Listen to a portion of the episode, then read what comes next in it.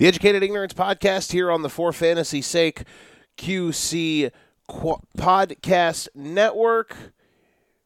It is a Thursday. You know what that means. Blake is back in the building. We are going to be discussing some NBA stuff. We're going to discuss discuss some stuff with the Sixers. I get to my heart's going to explode for Tyrese Maxey. That'll be fun.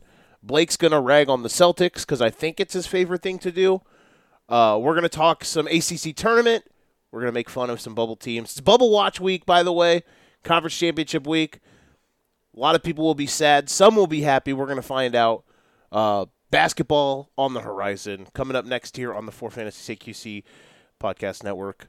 Uh, live from the game room. I walk in and Blake turned the light on, so we're ready to roll. Yeah, if you didn't catch it, uh, Tuesday night we posted the interview with Kendrick Prince. Probably would have shared it between when we're recording this now, Wednesday, early Wednesday evening, to when this posts on Thursday. Probably will have like reshared that. So go give that a whirl. It's a Big Ten tournament preview. We talk a lot of Illinois basketball, things like that. Uh, even some Illinois recruiting at the end when it comes to some kids in the Western Big Six. Talked about Brock Harding, Brady Longcore, guys like that. So that was cool. Uh, but no, that was awesome. That was uh, one of my favorite interviews I've done, and I know a lot of people liked it. So go and give that some love and tell your friends about it. But on the horizon, once again, Blake Ringer in the building. Let's get to it. It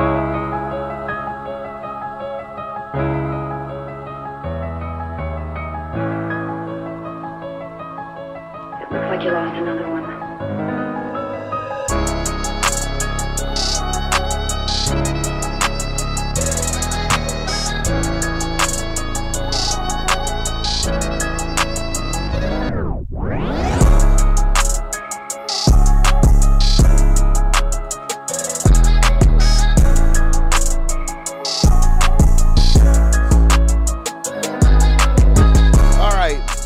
Blake is here live from the game room once again. The Educated Ignorance podcast, where ga- from the game room where game is discussed, and as always, we have game to discuss. Mr. Ringer, how you doing, buddy? I'm good like always, man. How are you? It's great. We're here on this Wednesday night recording, cherishing these days and whatnot. I see what you did there. I know that's a shout out to you for being an asshole. Hey, someone's got to be. Very true. All right, we're going to talk a lot of hoops, of course. Uh, at the end, we're going to talk some AC tournament. We're going to talk about what the what the hell happened to Wake Forest today because that was, in a word, hilarious. Your Um, fault. huh? Your fault. If it means anything, I motherfucked them to be good, and then they they sucked themselves. Uh, and then Xavier as well did it to them. Uh, tough tough stuff. But as uh, as always, obviously, we're going to talk some NBA. We're going to start with some Philadelphia 76ers. And I didn't mean it to go where last week we talked about Western Conference stuff, and this week we're going to talk about some Eastern Conference stuff. We'll talk about some stuff from the West this week, too. Obviously, I guess we did talk about the Heat last week, but I wanted to start with the Sixers because right now they are playing really, really well. And Monday, I believe it was when they played Chicago and beat uh, played real well, and Embiid went nuts. Blake, the thing that is that I mainly want to touch on is the stuff for the Sixers. Obviously, Embiid has been playing well. Harden has fit like a glove.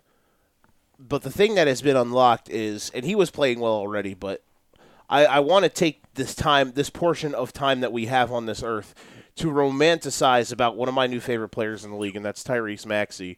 He has been a guy that obviously you I think you were probably on the train before I was. Last season, as one of their guys off the bench, he played some really important and really good playoff minutes for them last year. Considering when you think about them in the playoffs, outside of Seth, they had no other guard that did anything. Maxey was great. And now with this season, he's been pretty much their lead guard, even before the Seth Curry trade. Now, especially with Harden there, he has become this efficient machine on offense, knowing how to pick his spot, good shooter, knowing when to cut. He does all the little things, Blake. Maxey is evolving into something really, really special, and he's becoming. He's a guy that's a future top 50 player in the league. Yeah, no, I think obviously getting James Harden on any team usually is helpful, but with him, I think he he exploits it more because he's really a two guard, and while uh, when they didn't have Harden, he was playing more of the one. And I just think that he is, you know, he's a really good backdoor cutter. He's a really good spot up shooter, catch and shoot. He's always going to be open. I mean, they're either double team Harden, double team and Joel. He's always going to be the guy that's going to be open. And I think the way he's just his spot up shot is really good, and he attacks the basket very well. And with James Harden there, it just makes him even more of a weapon than he already was. The craziest thing, dude, is his efficiency. It's been nuts. I mean, he's hitting, he's playing all these games, and he's making at least fifty percent of his shots in every game he's played since Harden has got there. It's because they're so wide open. And there's a couple of these games where he's shooting like seven of 12, 8 of thirteen, things like that. I mean, obviously, got you when you get those type of shots, you have to make them. Um, but it's also, I think, the fact that he's taking efficient shots. He's not just out there burping up open threes on ball reversals. He's knowing what to do to be able to catch and attack. And I never, I guess I just never thought that his IQ and how to play the game would evolve, right? So quickly. Yeah, no. Uh, again, it's literally it's the whole world revolving around them getting James Harden. Again, he's shooting very efficiently, which he has been all year, but it, it helps that they get James Harden because again, he, even if he gets an open look in the corner, he steps in from the three point line and takes a higher percentage shot. He's very he's very smart with the ball. Um, he knows what he's doing. He is doesn't turn it over very often. Again, he takes very very high percentage shot and he attacks the basket a lot and he gets a lot of free throws. that this team, speaking of free throws, has lived at the line since they got Harden, um, which you would expect. I mean, Embiid is good at drawing fouls. Obviously, Harden is S tier at it. Look, people can talk shit about it, Blake, but it is it's a skill to be able to draw free throws, to draw fouls, to get to the line like they do.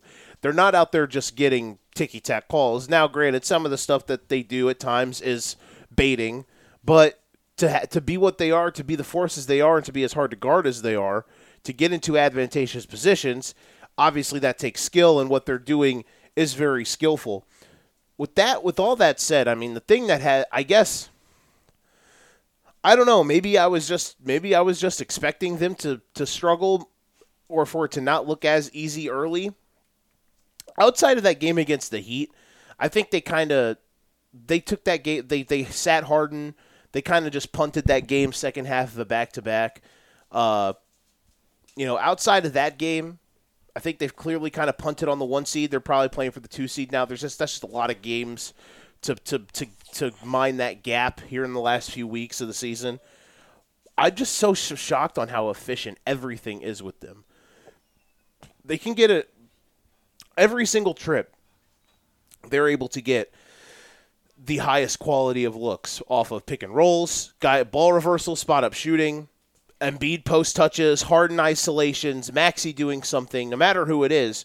Are they extremely deep? No, but uh, with how efficient they are on the offensive end, they don't need to be. I mean, you you say that now.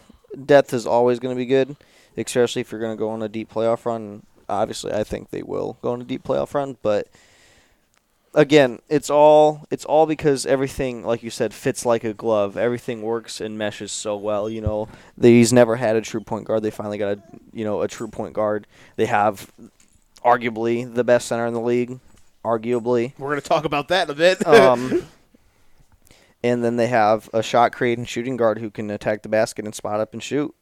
And you know they have Tobias Harris who isn't a scrub. Again, it's all about floor space and everybody works and meshes so perfectly with each other. It's just it's a very hard matchup. They've got a they got an eight man rotation that they can use, and they can bring in a ninth.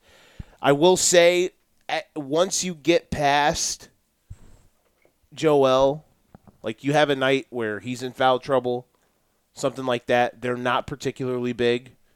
I'm not the biggest DeAndre Jordan fan in the world. I don't really think he has much left to give. So even though he's there, like I don't think that's a difference maker. Um, but I think they've got some lineup combinations. You have their starting five. Then you have Green, Niang, Korkmaz off the bench. You have Shake Milton, who can do some stuff. Um, but when you get to the playoffs and you get into those games, you're playing seven, eight, nine guys I mean, just think of the Bucks and Suns rotations when they got to the finals, game five, like the the final last year. The Bucks played seven guys, and then Jeff Teague played like four minutes in game six, which is still hilarious. Uh, but you know, so that's why I'm saying I think the roster's deep enough, rotation wise. Do I wish that they had another guy? Obviously, but I think for what they have, the pieces there work. Now it's obviously what can you do? How far can you get? Yeah, no, you're. I mean, you're 100 percent right. I mean, once you get deeper in the playoffs, you don't run as deep of a rotation. It's just their one problem, I think, is that again, like you said, I don't really trust DeAndre Jordan. Um, I don't really think he does anything for the team. If I'm going to be honest, it, I think it, they just needed a body for in case you know Joel gets in early foul trouble. But again, I mean, we're all smart enough to know that they'll probably go on a deep playoff run. They're good enough, and they have enough talent too. Yeah, this team is finals or bust. Yeah, This team is your last team standing, or it wasn't worth it. But in this situation, that's a good thing to have. Yeah, no, you are you're you're definitely right.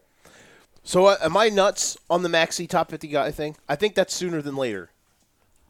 Top, if you we pull up like the Nick Wright tier pyramid thing he did, where I think he had top his top fifty players in the league right now. Oh, I'm obviously I- talking in the league, not of all time people. yeah, he's not. He's. I don't think. I don't know if he's top fifty right now. No, I would he not def- say. he definitely. He, he'll. He definitely will be easily. just because of what he can do, Yeah. and especially you have Harden there. Harden and Harden's style is a guy that he can play for a long time.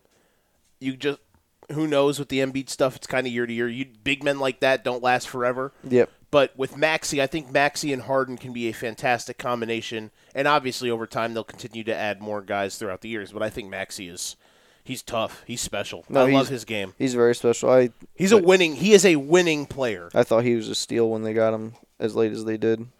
I I liked him. I liked him. I never thought that it was this. Like you see certain guys and you see what they do like at the collegiate level, and sometimes you just don't see it.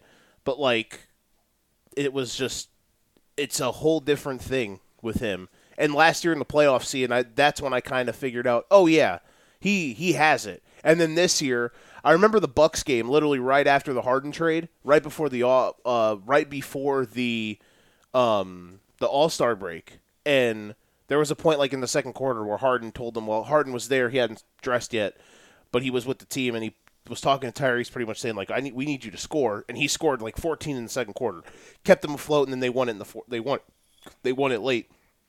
That was right before the All Star break. Yep. That's the type of stuff. Like he can be a go-to guy late. Like you have one of those games where Harden's struggling in the playoffs, where he's shooting six for twenty-two. You can go to Maxey to get. You can go to Maxey. You know, if Embiid's getting doubled, you kick it out. Stuff like that. Some guards are in foul trouble. Maxey's in there. You can go to him. He's a reliable guy that can. He he is one hell of a guy to have as your third option on a team you're trying to win a championship. with. Yeah, definitely him elevating his game over the last just a year, I'd say, or even the last six months is definitely going to help them be more dangerous than they already are. He had to be, had to be going into the postseason or oh into the offseason knowing with the whole Bill, Ben Simmons stuff, knowing he'd have to elevate his game because he came into this year really at this next level. Yeah, no, no, no. Yeah, he definitely worked on his game a lot in the offseason to be able to be where he is right now. Very smart player. 17 and a half a game, um, four you know four and a half assists, which is all stuff that you love. To, which is all stuff that's good. Again, and the thing that I'm just so mind-bogglingly in love with is 48% from the field, 42% from three. Blake this season. That's the type of stuff. Efficient shots, efficient shooting, and especially since Harden, you you, you hit it. I mean, like he's getting these looks and he's taking advantage of them. Eventually, you're going to have to do more to close him off, and then that's when you can get Harden single covered. That's when you just get a beat single covered to throw the ball into him in the post. They've already established that the pick and roll game with with James and Joel is e- extremely tough to cover. Um, why people didn't think that people thought that just because all Harden did was throw lobs to Clint Capela, he couldn't run in the pick and roll game, acting like he can't throw a pocket pass. Um, but here we are, and my God, it's been it's been something to watch. They have been absolutely rolling, and then they welcome the uh, the Nets to town on Thursday, so that'll be good. With Kyrie coming off of one of the greatest performances in regular season history. You know his efficient field goal percentage was like 101. Yeah. Stupid. Yeah, yeah. No, he. It's good. To, good to see him back. Dude, I miss that guy so much. I'm not a Nets hater, for those wondering. I just like to think that I just like to trash Blake and say he's a Nets fan. I love what the Nets are. I love Durant. I love Kyrie. I love Bill Simmons, uh, Ben Simmons. Love him. What Kyrie did last night was bananas. 50 was- points on yeah. 19 shots. Mm-hmm. Uh, that was something. He is he's different. If he is able to play, that's the biggest thing. That's the biggest thing with him is if. Um, that's why I cannot give my truest opinion and statement on what I think they're going to be because I don't know. You don't know if he's going to be available or not. That right now is the biggest worry with them. Let's move on. Uh, I want to do some MVP discussions real quick before we get into our most controversial topic of the day, maybe. Um, this thing is not as wide open and clear cut as I thought it was going to be No. because that Serbian menace playing in Denver, playing in the Rocky Mountains, that boy's starting to do some stuff. Did you see what he did the other night uh, in the fourth quarter and overtime? I don't remember who they. I think they, it was against the Pelicans. In the fourth quarter and overtime, Blake, he played 15 minutes. He had 30 points on 10 of 11 shooting and 9 for 9 from the stripe in the fourth quarter and overtime alone. Dumb. Yeah, had against the Warriors on Monday. He had 32, 15, and 13, and only missed four shots. Man, if the Warriors fall to the three seed and they play the Nuggets, I'm telling you, man. You telling me you wouldn't take Denver over them? As the as the Warriors are constructed right now, you have no idea when Draymond's coming back. As Warriors are, are We don't know. We don't even know if James Wiseman exists. He's played like six games of basketball since 2019. He makes his uh, G League debut tonight. So, How about it? but uh, eh, right now constructed, no, I'm taking the Nuggets because they have Jokic. Is there a chance he can pull off the back to back? MVP? Yeah. Yeah, I think he's gonna win. He's my favorite to win. So you would? Do you have uh, FanDuel? You got FanDuel, right? Yeah. Can you do me a favor? Can you pull up the odds right now for the MVP? I could, yeah. I, I would like. I would appreciate you doing that. Because right now, I would have to guess it's Harden, but I would have to think that Jokic is extremely close behind. Like he's right there.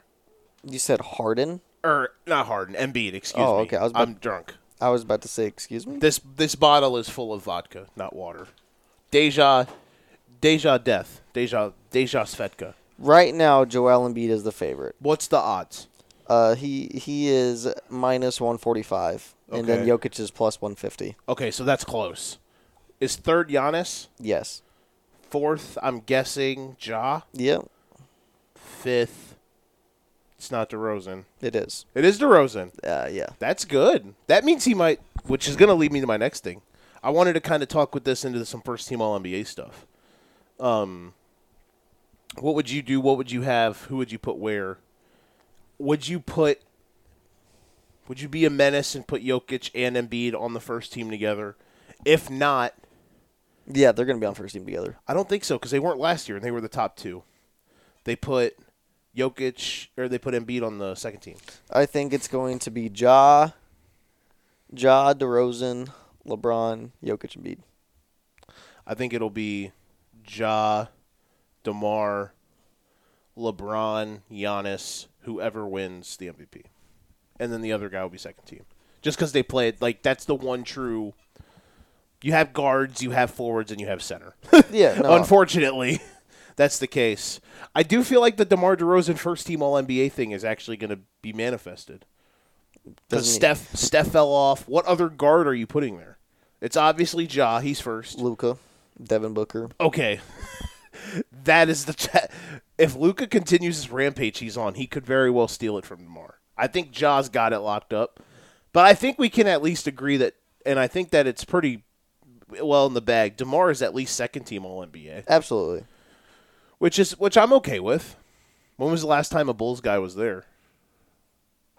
Joakim when he was first team when he was uh, MVP finalist, or Rose. when he finished like fourth in MVP voting. Him or Rose? Good times. Remember that time we lived in when Joe Joakim Noah was fourth in MVP voting. Derrick Rose's ACL cost us the championship. You think so? Yep. That team, that was the that was the Noah. I think that no was that the Noah. That might have been the Noah dominant season. 2012. That was the year Noah finished top five in MVP voting, Mm-hmm. and he was just magnificent. One of the most enigmatic players in NBA history. I missed that man. Yeah.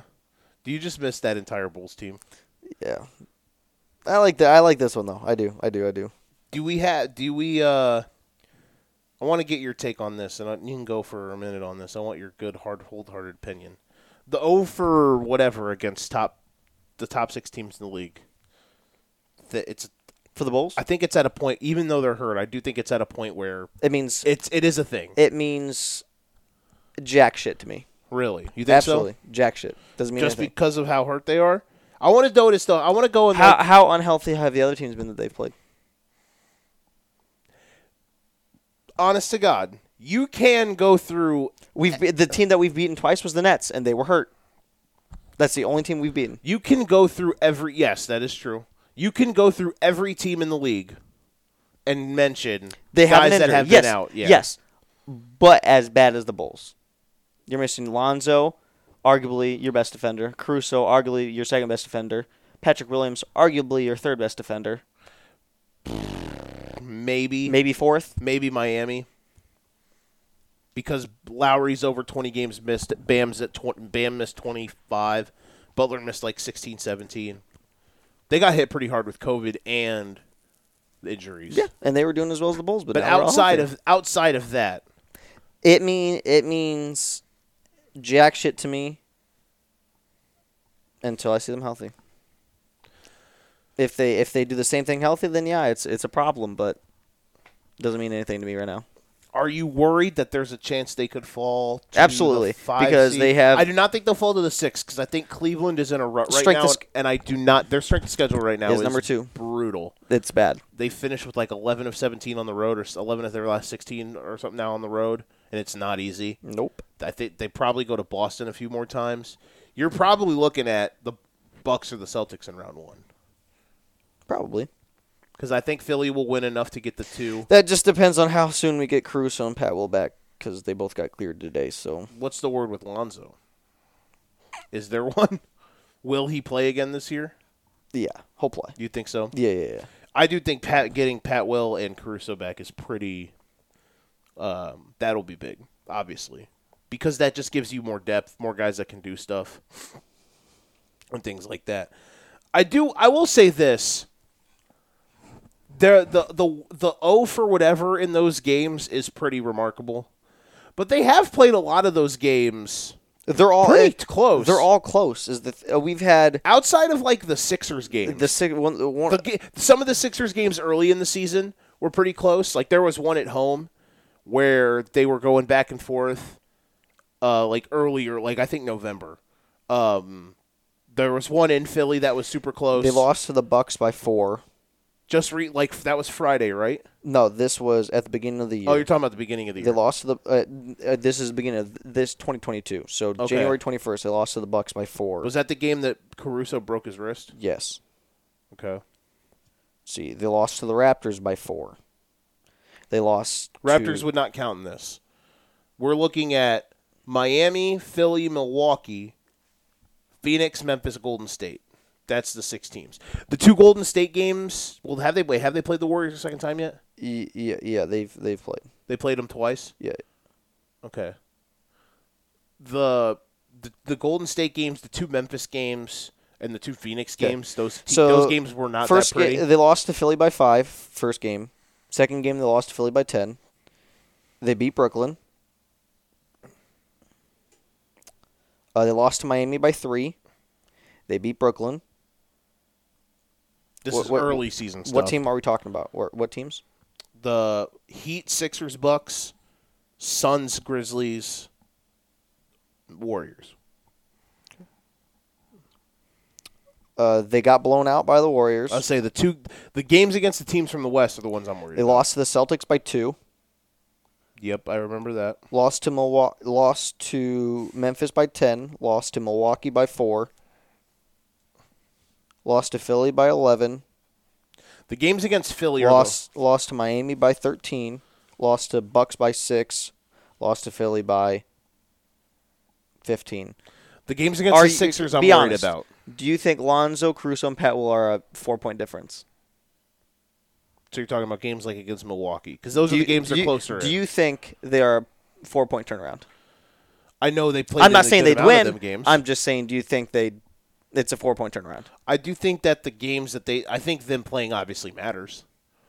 I think that right now for them, I'm worried about them regardless if they run into Philly, because that's a truck, that's a dump truck that you're not getting in the way of, unless you just have continuous bodies that you can just try to wear the shit out of Joel with. I don't know how. Now here's another thing too. Maybe I don't even know if I should say maybe. If you get healthy and you play the Sixers, there's a much better chance that you're going to have more firepower to score with them beat for beat. The problem is, though, I don't know if you're going to be able to be as efficient in a seven game series against a team like that.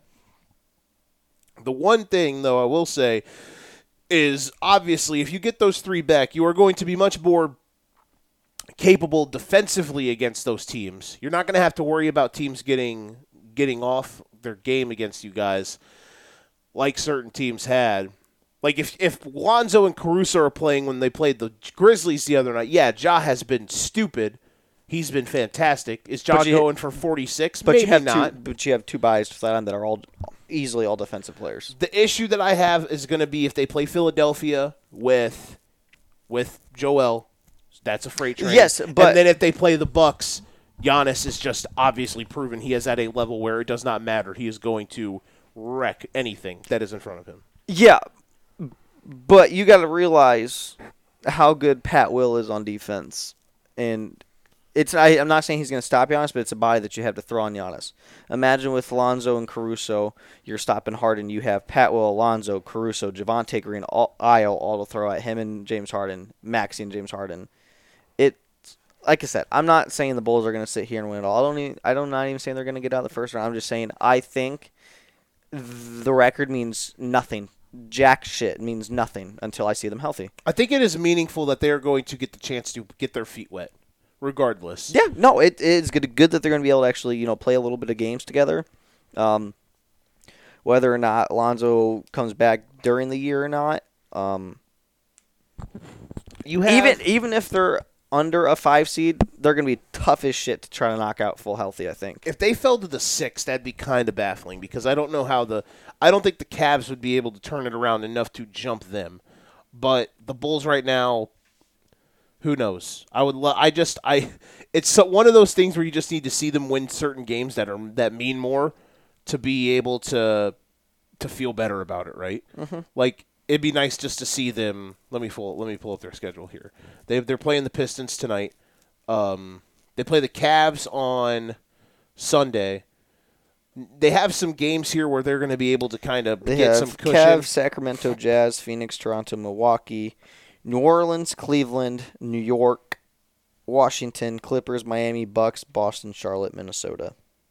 So roughly, you have all playoff teams besides The Kings. New York and the Kings. All teams even fighting for their playoff lives outside of the Knicks and the Wizards. Yep. So, because even like the Hornets, they're fighting for their playoff lives. The the King the the Kings the the Kings the Pelicans they're all fighting for the 10 seed in the West. So, definitely games that are, are that are meaningful. Win some of them, and it's going to be like, all right, you'll feel good going into the playoffs. I think there was a stretch where they kind of peaked a little bit way too soon. Kind of around from Christmas. You had the back to back game winners that DeMar had on New Year's Eve and New Year's Day. And then they fell down a little bit, and then they had that crazy win streak right before the All Star game. Well, when Demar had the five, what was it, seven straight games with thirty five, or eight straight games or whatever it was with thirty five points. Um, and that was again a little bit of a peaking too early thing. Now it's a little bit of a crest. Now you rolled through this trough, and then you hit the horse again when you get to the end of March into April. So I'm not worried. I just wanted to notice your take on if on if it was a, a big deal. All right, let's move on to a team that is doing the opposite of what the Bulls are doing right now, and it is the Boston Celtics. Uh, there are multiple ways to look at this team. And I think all of them, Blake, are right. I think there is the way of, holy shit, what they're doing right now is nuts. And it needs to be praised. The run that they've been on, how well they've been playing for the last month or two. I think there's also a a a crazy portion of people that are trying to pick them as one of the favorites to win the title. We'll get to that. A lot of the analytics stuff when it comes to percentages, we kind of noted this last week. A lot of it comes off of like point differential stuff, and their point differential during this streak has been nuts. I think they have a top they have a top by point differential in the league. I think they have the number one point differential in the East. So stuff like that it matters when it comes to that type of stuff. I will say this defensively, they've been ridiculous. Offensively, they have guys that you can go to. So I think there is a bunch of different ways to look at it where you can praise it and also say, let's all, let's cool down the, the, the Jets when it comes to anointing this team as the, the, the number one team in the East, the favorite to get out of the East. I think you can look at that both ways and you can be right. I know you're you're one to kind of smack people out of the air when they're trying to talk about this team, and I understand what you're getting at. So I want you to have the floor here, here to talk to, to to let your feelings be heard on the Celtics and what they've been doing for the last twenty. Uh, what would it be? Twenty one. Twenty one or so. Uh, they're they started eighteen and twenty one. They're twenty one and six since so the last twenty seven games. You know me. I've told you. Um, for me, it's just another year of the Celtics being the Celtics. You know, they start off mediocre. Um, you're like, oh man, we thought they were going to be good. And then they get on this hot streak, and then everybody overreacts. Um, I think Jayson Tatum is an all world talent. I love Robert Williams. Al Horford for them is big. Jaylen Brown's amazing. Um, the Derrick White trade, I think, the really acquisition good. of Derrick White was really good. really good. Um, but for me, it's it's one of those things that I don't trust them until I see them actually do it. Um, Well, let me counter this. What do you mean by do it? Are you talking about this iteration this year? talking about in a general? Because reminder, as twenty year old, the, the two nucleus guys as twenty year olds, and even Horford was on that went team. to the conference finals. I know. They were one win. They were five wins away from a championship. Two two years ago, in the bubble, they were six wins away from a championship. So saying get there, they have. They have. They know what it takes to win. They know what it takes to get there. Now they have gotten to the final four and they have come up short. But this is a team that isn't going to be afraid of the moment. All those guys are able to say, "Yeah, Smart, Tatum, Brown, Horford." all of those guys are going to be able to say, "Yeah, we know. Like we've been here. This isn't nothing new to us." Even Time Lord last year, like he he got the rub of pretty much playing huge minutes when they played the Nets and lost, I think, in five. Yeah, no, I I think this again. This is just another Celtics thing. They're going to get to the second round. They're going to struggle.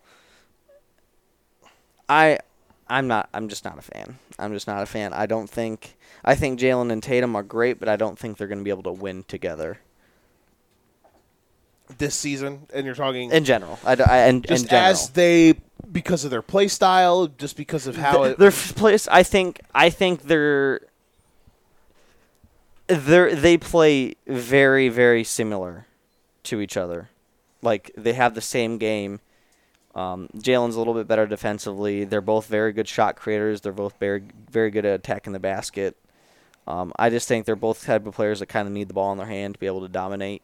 They're both very streaky. You know, You don't think that that's going to be able to help though when you get into these playoff series against like, so let's say they get out of round one and they're playing. If you just obvi- if you just do it by top five, top four in the East, and they're part of it. So if you put them instead of Chicago, um, they're playing either the Heat, the Sixers, or the Bucks.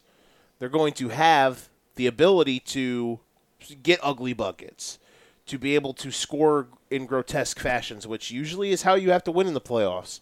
And the thing that I like so much about them is defense. No, they're defensive they're very numbers good are defensively, nuts. but again, that doesn't mean anything to me. The Knicks last year were the number one defensive team in the league. Yeah, but I do think that they had a lot of crazy game, like close game luck, and also to that team offensively was putrid. I do think the the the Celtics The Celtics are definitely better offensively than that Knicks. the team are. Celtics have two guys that can score twenty. You have Smart who can do stuff. Horford and Williams, like they're they're the the, the stuff that they're able to do combine on both ends. They can play multiple ways. Like just think of how they were able to play the the Nets on Sunday. You got Durant going nuts, and Kyrie's playing pretty well, and you're still able to combat it and make necessary stops and score enough to win. Now, obviously, a lot of that came with Jayson Tatum going nuclear. Yeah, I think he had what 54 on Literally Sunday not being able to miss. against the Nets. But that's the type of stuff he can do, and I think that look, obviously, you can't expect him to have 50 in playoff games, but I mean, it's he's done it. He has done it. Yeah, no. Um, but I do believe that this team. I think saying that this team is the favorite to win the East is a stretch. Yeah, no, I definitely. That is the stuff that I'm like, eh. Now, if you're putting them in a collective of people, absolutely.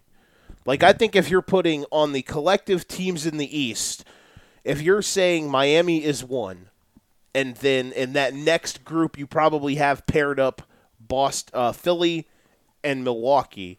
And then after that, you probably would have Boston in their own tier as four, I would say that's fine. Or if you wanted to group them with Milwaukee and and Philly, just because you have Milwaukee who's so good two way, Boston who's so great defensively, Philly who's so great offensively. If you want to say all those three types of teams can put in the same tier, and then the next tier you have Chicago, Toronto, Brooklyn, just because again the Brooklyn thing, who the hell is he, who's going to be on that roster game 1, night 1 of the playoffs? I have no fucking idea. I would I like to think I know who, but we just don't. Don't know. That's my Brooklyn stuff. It's not me hating. It's who's going to be available for you. If I know they have a full roster and Kyrie's able to play home games, that changes because they move up a tier. They move up multiple tiers. They are Yeah, in- absolutely. They are lumped in that Philly, Boston, Milwaukee tier. Uh, but as I would have it now, you have in that other tier Toronto, B- Chicago, Cleveland, Brooklyn. That's I would say the rest, and then Atlanta maybe. Atlanta, they're they're a scary play-in team if they can somehow get in. I just don't think they will, because they're going to have to play Charlotte and then probably beat Toronto or Brooklyn to get in. Mm, Good luck with that. That's going to be tough. That's a tough matchup. Um, but they can do it.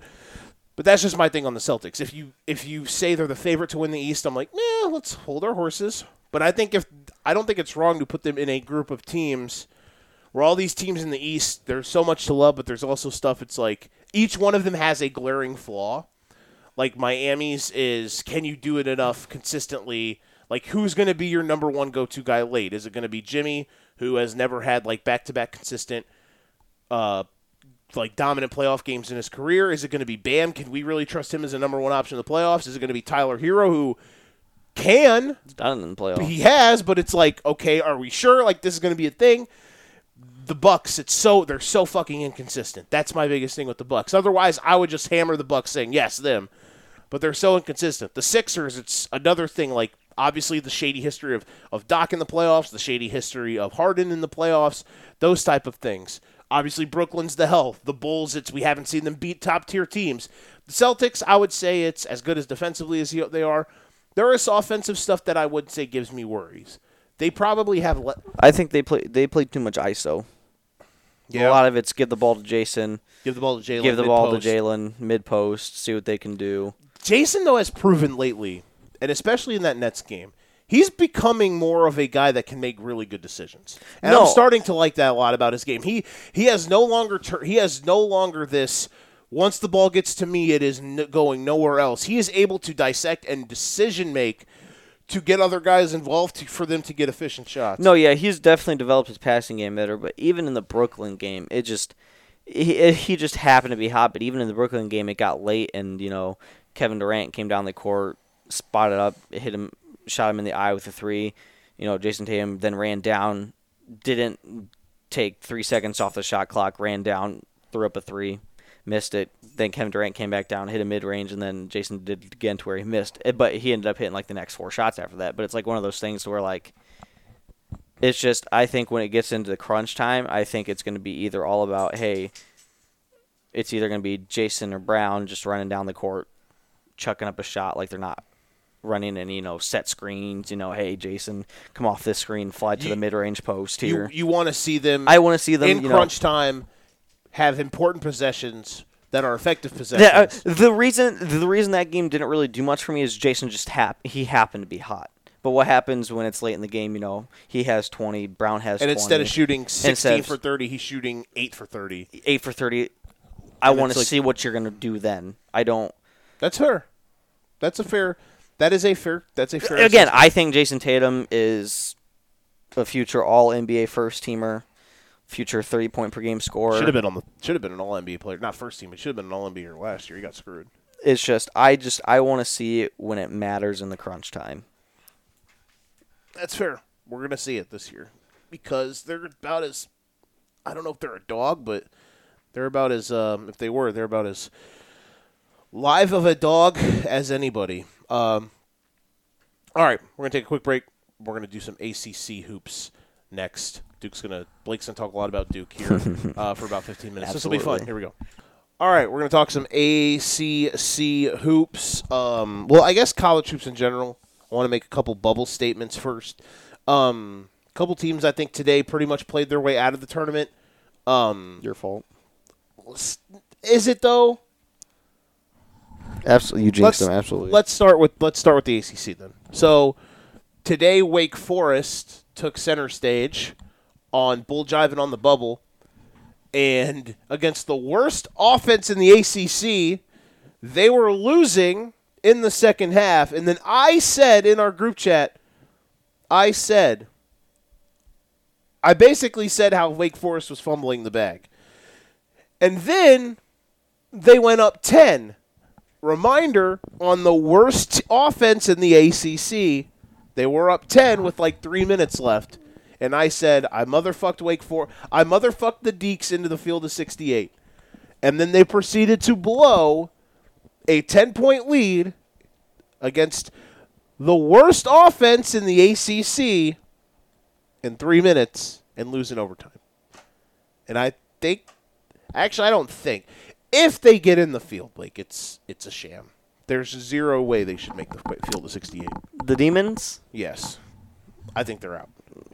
23-9 It's hard not to put in the tourney. Yeah, but have you seen their resume? Yes, I have. It's It is good. putrid. It is.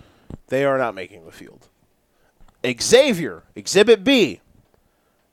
Oh man, if if if the com- committee only took how they used to, where it was they took teams based on how they were playing, like other than obviously they they added that into the fact there is no question Xavier would miss the field, but Xavier is I think out. Like they were probably on the ten line for me. Nah, with them losing to Butler today, they're definitely out. They have to be, especially they are a bid stealer away from getting clipped and being out. Like that is sayonara. I think Rutgers and Michigan move up into the. They are clearly safer than they were today. Coming into today, Michigan, I still think has to win. I think that again. I said this with Ked. I said this. I'm going to say this again. That Indiana Michigan game tomorrow, I think, is loser leaves town. I think the loser of that game is out, um, barring some ma- like some luck or them getting an absolute gift from the gods when it comes to the selection committee, which I don't see happening. I think Rutgers is safe as long as bid stealers don't come and get in their way. I think Xavier now is probably at Out. worst, at best, I should say, they are the last team in the field. Uh, let's look at the ACC as a whole. And we talked about the 23 and 8 woota woota whatever. I don't give I don't care about that. thing I care about is like Blake. Has there has the ACC ever been this bad in our life? No. It's horrendous. It's because the tides are starting to turn. You realize everybody's leaving. You know, Go coach wise, um, UNC they haven't. I don't think Hubert Davis is a bad coach. I don't think he's a good recruiter. Well, UNC hasn't really recruited the blue chip, one and done level guys outside of the year with um, Nassir Little and Colby White, Coby White, and that was the best team they've had probably in the last. They're decade. just uh, the UNC's just not that hit school anymore. It's just not. It's it's the only team in the ACC that's a hit school still is Duke, and Duke's always going to be. No matter. I think Florida State is to a small extent, but after today, man, Florida I'm really State- hoping they get rid of. And the thing is, I hate it because Ham can recruit guys like they have really good recruiting classes.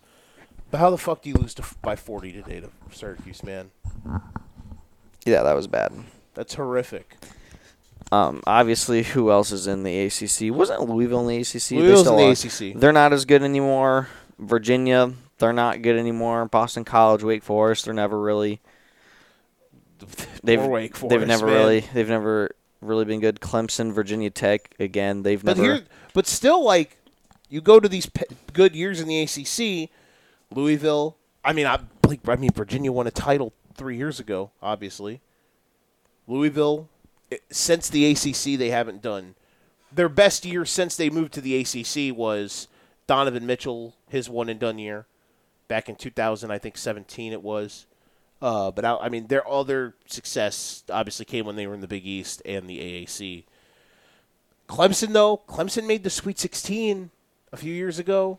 I yeah, Clemson uh, has made a few tournaments. Virginia Tech, remember that game against Zion Yeah, you know, Duke well, team? They yeah. were they were in the Sweet 16. No, what I'm saying is Like they're two- just two they year- were uh, they're just not anymore. Is the thing? It, it- ACC isn't. It, it happened it, it's it's just it's just not the conference to go to. two years, two tournaments ago. So 2019, obviously 2020 we didn't have one. The ACC had five of the final 16 teams left: Duke, North Carolina, Virginia Tech, Florida State, and Virginia. Virginia went on to win the national title. UNC, VT, UNC and Florida State both lost in the Sweet 16. Virginia Tech lost in the Sweet 16 to Duke in that epic game. Duke lost in the Elite Eight to Michigan State. Virginia won the national championship. Since then, last year's ACC, gross, Terrible. horrifically gross. 2020 would have been the year that they would have had some good representation. That Florida State team was on its way to being a one seed. I thought Florida State was Final Four bound. How they were playing with Man, Forest, that team was loaded.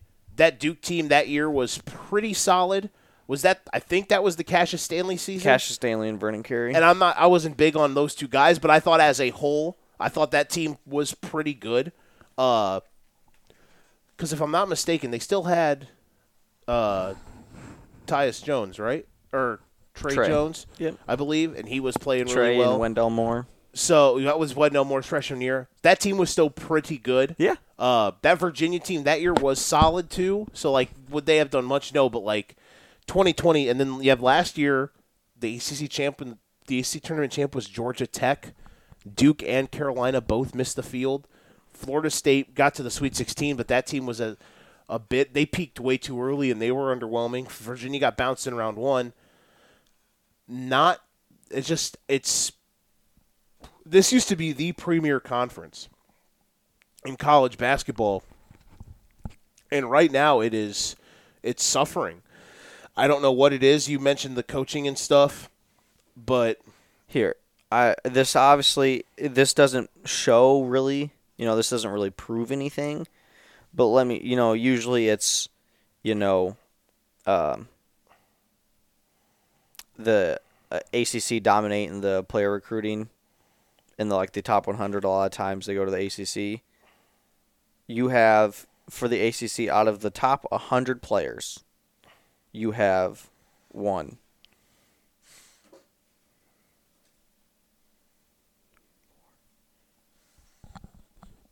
this is the a this is the ES, this is the top 100 for next year. Blake is counting. He's at five.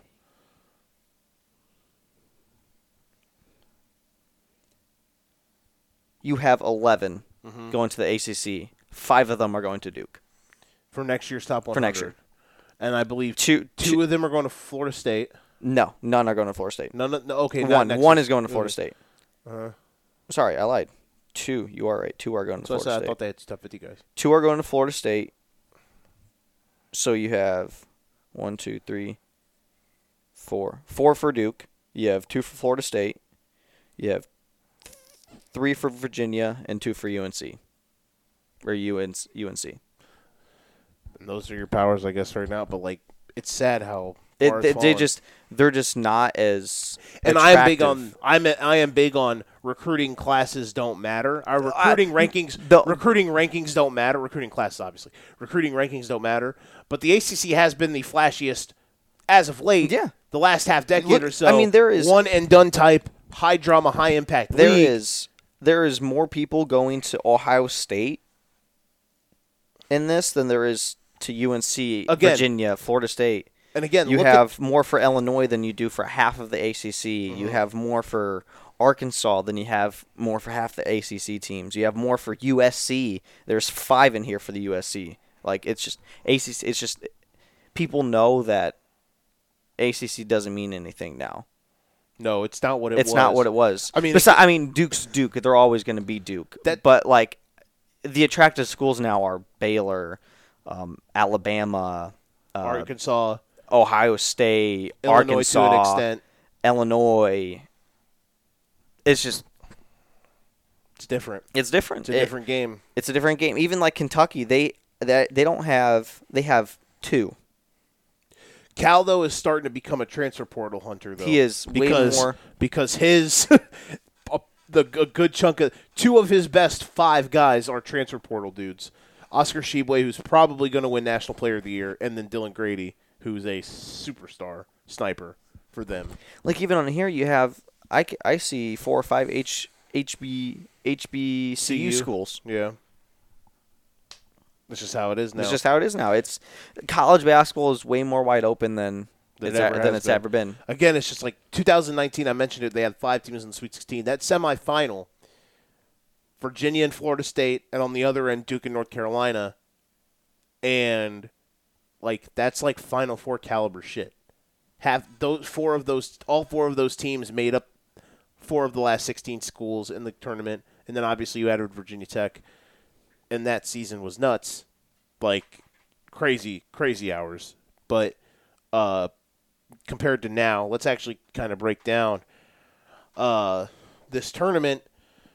Duke's path, it if it's not them, it is pretty disappointing, right? Even if they play like Carolina again, Carolina's not better than them.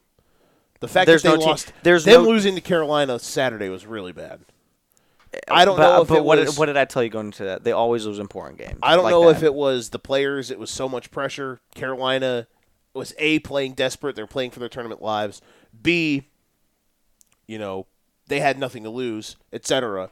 But like, man, they played horrendous on Saturday, and ended up losing in double digits. Bacot tore them up. I would Do say you want you want to know the difference here? Hmm. You want you want to know the difference? in what Twenty eight free throws for UNC. on Duke, Saturday. Duke eight. They had the same amount of personal fouls. They just. I'm not saying. I'm not. Don't. Don't. Don't. I'm not saying it's the refs. I'm just saying UNC was able to get to the line. Duke UNC was, able to get to the line. Duke, wasn't. Duke wasn't getting inside. They were taking bad perimeter shots. They were taking bad mid post shots. They weren't throwing. They have the throws. same amount of assists, same amount of blocks. They have a. They shot the exact same amount from the field, the exact same amount of shots. They made the exact same amount of shots. The issue was Duke's guys wanted to sit on the outside and, and try to score from 15 to 25, five feet out. North Carolina's guards were driving. They were dishing it to Bacot inside. The only guy that was living on perimeter shots is Brady Manek. Mm-hmm. He was the only kind of guy that was just out there actually trying to hunt hunt jumpers. And we're, we're not going to win. Duke will not win with AJ Griffin taking four shots. I'm not saying I'm not saying even if he would have taken more than four shots, they would have won. But you can't you can't live with Paolo Banchero having 30 shots. You're not going to win with him shooting 30 He shot times. 30 times on Saturday. 28, but That's he-. Still, that's he- wild. he- you're not going to win with him taking you know, 23 5 and 5 on 11 of 28 whatever but you're not going to win It's not a good game. you're That not not a good you're, game. you're not winning that way you're No. not you need an all-around game Trevor Keels he's been good lately but 4 of 15 where where where's where's AJ Griffin here mm-hmm. who's been your best player the last month and a half AJ Griffin. AJ Griffin. you're not going to win with him taking four shots. You're just not. Mark Williams was eight of eleven. Again, Wendell Moore was four of eight. AJ Griffin cannot be the lowest. He he shot less shots than Jimmy, Jimmy Roach, and he comes off the bench. And Blake hates Jeremy Roach. You you're just not going to be able to win that way. And I think what I've noticed is I'm not even. I don't even think Duke's going to win at all.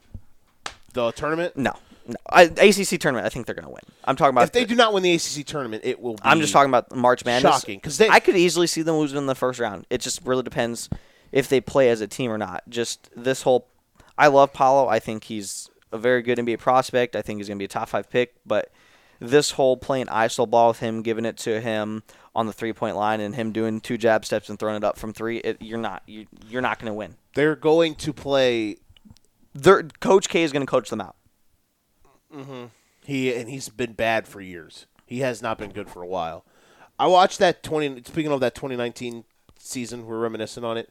I went back and watched a few months ago that North Carolina Duke ACC semifinal. That was the one time that year that those two teams played uh, fully healthy. Because remember, Zion blew his shoe blew up in the game at Cameron, and then when they played in, uh, when they played at North Carolina, the Zion didn't play.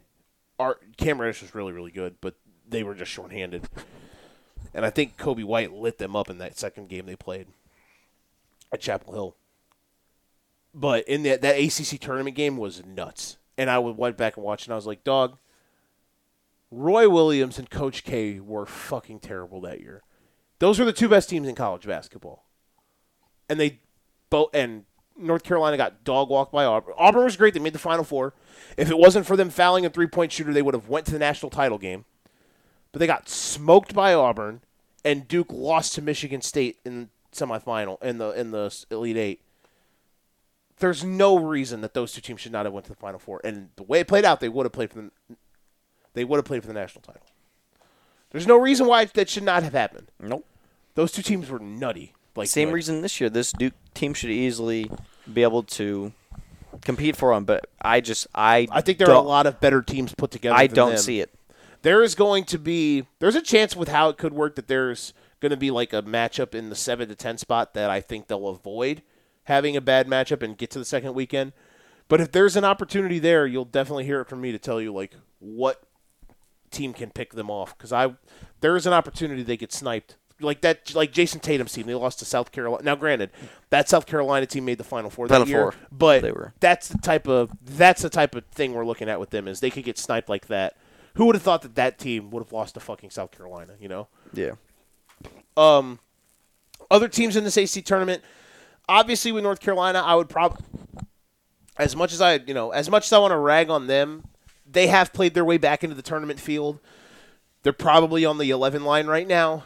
Uh, I think they're safely in, barring, like, unless they lose tomorrow to, I think it will be, uh, it'll be the winner of the Louisville Virginia game. If they lose to one of them, and then you have a couple bid stealers, like you have like a freaking team from the Big East steal the steal a bid. Like if Butler somehow ran the table and got to the and got and won the tournament, if you have something like that, or if you have like Washington or Oregon win the Pac-12 to steal a bid, something like that happening could be their downfall if they lose tomorrow. I think with a win tomorrow, they're pretty much locked. Wake was the same way, and they screwed the pooch. But I think there's no way Wake can get back into the field now. Um, I think Wake's out. Their their, their non-conference schedule is horrendous. They have no good good, good wins. Nope. When the best thing on your resume was, hey, we were down like nine to Duke, and we almost won because Duke sucked at the free throw line, and we got and we tied it, and then Mark Williams won on a game on a shot that might have been basket interference. It wasn't. They didn't call it, and Duke beat us. If that's your best thing on your resume, You probably shouldn't be allowed in the field of 68. So I think uh, Wake Forest is out for me. Um, but when it comes to the rest of the ACC, I think North Carolina is safely in. They're playing well. You got to give them credit. Uh, they've kind of figured it out a little bit. I don't really like their makeup. I think when they do get in, they're going to play like a Houston or a St. Mary's or something like that, and they're going to get waxed in round one. Like there's going to be, it's going to be hard for me to pick them to win a game in the tournament. What say you about North Carolina? Your favorite, your favorite team Oh that no, blue. them if they would have lost to Duke, I think they were out. But with them being. Duke, I think That they're going to be in. They could, I th- even if they lose on the first round of, of the ACC tourney, I still think they're in. I think they're more of like a seven to eight seed. No, they are. They're. Do you think they're lower than that? I'm tell that that what I said is not a joke. They're probably living on the ten at best line. They're Think probably so? yes. They are going to be one of the last eight teams to make the tournament. Um, I think right now, if they go far in the tournament, they could be sitting at a seven and eight. But right now, I, I would agree with that. I If- just especially if they lose in the first jump, round. It's hard to jump seeds like that over a conference tournament. Um, I think their their best case scenario is they somehow like if they won the ACC tournament, maybe you can find the way to put them on like the nine line, but that's it. Like they're probably in the ten or eleven spot. Um, that's just where they're kind of at. Um, I'm not trying to say, hey, you're wrong and I'm right. I'm just saying from all the research I'm done, from people I'm talk, I'm looking at, all the stuff that I'm seeing. When you compare, when you just put teams up on a board and say like, all right, so I have like North Carolina, and then like, freaking, who is another team in that category? Like a a Creighton or something like that. Creighton's resume, when you put them up together, is a bit, is a bit better, as it will nudge over North Carolina's unless obviously if North Carolina can pick up a trophy this weekend, then that would make a difference. Miami and Notre Dame, I think, are two other teams, the only other two ACC teams that are probably going to make the tournament. I think Miami, they beat Duke this year. They only played once. It was at Cameron. Miami has some stuff that I like. They're just so damn inconsistent. And I think Notre Dame, they just don't match up well at all with them because they don't have the firepower. Yep. Uh, Duke's biggest test definitely is going to be they win tomorrow. Obviously, I'm sure you heard the Buddy Boeheim news. He got suspended for tomorrow. There should be no reason they don't win tomorrow. Um, did you see the play that Bayheim? Oh yeah, he definitely punched him in the So stomach. I didn't see yet. So that was the right. The was it right? Like the suspension? oh yeah, he definitely punched him in the stomach. Okay, because I heard he did it. There was like no even foul called or something. Oh yeah, there's nothing. He What was the context? He was just like a rebound, and he just like punched him in the stomach. so the suspension was warranted. Oh yeah, yeah, yeah, yeah, yeah, yeah, yeah. Okay, so you have that, and then uh, they would probably play Miami, which I would. That would probably that'd be a tough game for him. That'd be that wouldn't be a cakewalk for Duke. I would say that. For, for Syracuse, don't think they're a cakewalk for Duke. No, I'm saying if they win that game, they would play Miami. I'm saying that oh would not no, be. That's cakewalk. not a cakewalk for Duke. No, no, not at all. And then you probably see no, North Carolina or Notre Dame barring upsets. We'll see. So we both are on the we think Duke is in. Or, or, or uh, winning, excuse me, the favorites to win the ACC. Oh yeah, yeah. my Oh, bad. I had a, I had a. I was about to say, um, I had a- I'd hope. I had a brain. I think they're a moment. top 68 team in the country. My brain, my brain. Uh, you remember at the end of No Way Home? Spoiler alert! When uh, the fabrics of the of the universe were starting to tear open. yeah, Um, that was what my brain just did. I had a moment there. definitely, I could tell that. Yeah, I think Duke should easily be the favorite. Um, I'm not. I'm not even saying they're gonna win, but they definitely should be the favorite. Um, I don't think really anybody should be considered else to be the favorite. It just it all depends on matchups. If I'm gonna be honest, Miami, Miami is Miami's going to give them the best. Obviously, if they play North Carolina again on Sun Saturday, that would be moderately interesting. But if they're a game, any other game before that, it's Miami because Miami beat them. They have the Yep. guards to do some stuff. Chucky Moore has been around forever, but he's uh, he's uh, he's tough. Uh, we did good stuff today. I'll do what I can. Do you want to get? Do you want to give like a three and a half minute soliloquy on what we saw this weekend with Batman without giving spoilers? I've seen it twice now, by the way. Did you see it twice? I saw it Monday Um, again. it's not better than The Dark Knight. Um, it's solid. It's in the room though, man. Give it the res- give it respect. I give it a solid seven and a half out of ten. Uh, the Riddler was amazing. So can I give you It sets up a lot for the future, more than people think. can I give you a hot take? Yeah. We can I don't think we can we cannot sit front row anymore. Why? If you go see Batman again, do not sit front row. Why? Do not sit up close. You will you will Well, that, a- that was the only option that we had. No, I know. I know. Luckily I went Monday and it wasn't packed at all. It was pretty open. So I wanted to sit up higher. You will see a different viewpoint of how the movie is shot, how the picture is. You'll be able to take in more of the of the of everything on each shot. Um it made me res- it, honestly sitting there I swear to god this is so dumb to think even if you sat like where we sat for like no way home where you're sitting like third like that's front row of the or like the back of the front section or like the front of the second section that's better than where we were because we're like on the bottom of this big ass screen. Uh but sitting almost up top we were like in the middle it was able to give me a different view of each shot was so grainy and it made me almost think that the movie was based in like the late 90s because his suit i saw different i was able to see different angles on what his suit looked like and how actually throwback it was and just the way the policemen were dressed and stuff like they looked it looked way more old school but i feel like it was obviously set in more of a modern time like mid 2000s 2010 something of that nature Yep. compared to like the 90s but yeah, I just I really and it was so grainy and gritty. It made me respect the f- movie so much more than I did on Saturday. I didn't come out of it obviously with that giddy feeling that I did on Saturday, where I, I as someone who thinks The Dark Knight's the greatest movie ever made, I would go to bat saying the Batman is in the ring with him with with that movie. Uh, eh, that is what I said on Saturday.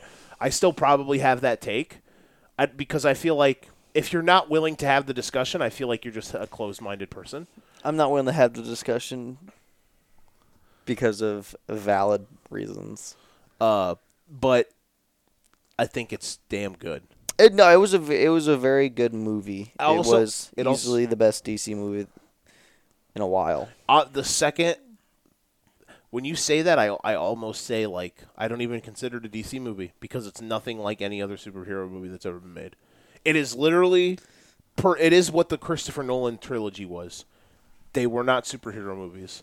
They are crime, noir, action. They're crime, noir movies, uh, suspense movies, murder mysteries that are wrapped up with a guy in a bat suit trying to solve the case. That's what it is. And it's fucking incredible. That's what makes it so good. Uh, now, future stuff, whatever they do, if they uh, mad, if they merge it with what's happening now with like Justice League stuff, that'd be cool, you know. But I just don't want to see that for a long time. Uh, but yeah, seeing it a second time, it made me, it made me re. Uh, it gave me a different perspective on how Pattinson played as Bruce Wayne and as Batman. You mean Batman? Huh? We, we saw three months of Bruce Wayne. I'm I'm talking as of both. I understand the Bruce Wayne stuff because of where he's at, where he's at in his life. If you actually think about it, it's just, he doesn't know how to separate them both. I will say I think that they should have done some stuff at the end after everything happened to kind of tie off and give him a finish on the Bruce Wayne part.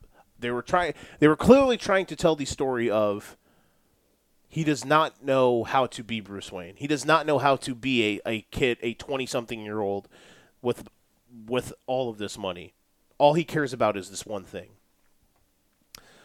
And I think that over time he is going to like the story is him learning on how to help the city in other ways other than just being the guy who goes out at night and beats the shit out of people. Um so that's why I understand and that's why I don't have a bat. That's why I don't have the oh his Bruce Wayne sucked takes because I understand I understand what they're trying to get at. I wish there was a little bit more, but I really do understand what they're trying to get at. Did you have any other thoughts on it? It was a good all around movie. Definitely, I definitely suggest go, going to see it. Yes. God, it was something. It was a It was a spectacle. I was along for the ride. It was some, and uh, you know what? Uh, the last thing I'll say. You know what I realized again seeing it a second time? All two hours and fifty six minutes of it belonged in the movie. There was not a point. Oh yeah, there's not a point in There's the not a movie point move of the movie where it's like the scene does not belong. And for a movie that long, there's movies that are like an hour and twenty minutes that you're like, what the fuck? We need to take the shit out.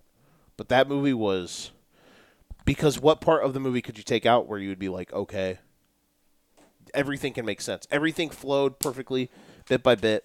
I don't think there is anything that you can really take out that can be, you know, because it all was part either character development or setting up scenes or big crazy shit. It's fantastic. I want to see wild. It. I can't wait for the, the DVD to come out so we can get the extended cut because they said there's some other scenes in there that involve a certain person that showed up in the end. I don't know if you've heard this. Matt Reeves that it said in an interview. Shout out to the new goat. But uh, yeah, that DVD is going to be bought, and we are going to watch the four-hour version that was uncut, left on the floor. Oh boy. We're going to watch that. All right, brother. Good shit as always. yes, sir. All right, that's going to do it for today's episode of the Educated Ignorance Podcast. Shout out to Blake as always for uh, holding it down. Well, uh, the upcoming schedule on Sunday, we're going to have a we're going to record a podcast with our Selection Sunday recap. Um, hopefully, I got a special guest, my guy Brian. Hopefully, he's going to be joining for that one. Record that. That'll be out Monday or so. Middle of next week, probably Wednesday, will be the big bracket breakdown all 68 teams. We'll try to get it out before. Will probably be after the first set of first four games, and uh, it'll be out. Uh, so we won't get too much on the first four teams like those getting in, but it's going to be a huge deep dive into the entire bracket. If you go to my Facebook, Joe the Show Winkle, you will see me have a version of this. Last year I did it on Facebook Live where pretty much I broke down the entire tournament, every single team, certain matchups that you could see, etc., and uh, who I thought would make the Final Four and win the national title. So that you're going to get next week, middle of next week. Can't wait for it. So until then, thank you all for listening. Follow us on Twitter, uh, Joe the Show QCSN, Joe the Show 365, Joe the Show Winkle on Facebook, uh, and also shout out to the FFSQC boys at FFSQC on Twitter for holding it down till the next time. This has been the Educated Ignorance podcast from the game room where game is discussed. Game was discussed today. And remember, folks, if you ain't got your game, you best pass the sticks. We'll see you next time. And the next time we speak, a bracket will be revealed. Until then, we are out. Peace.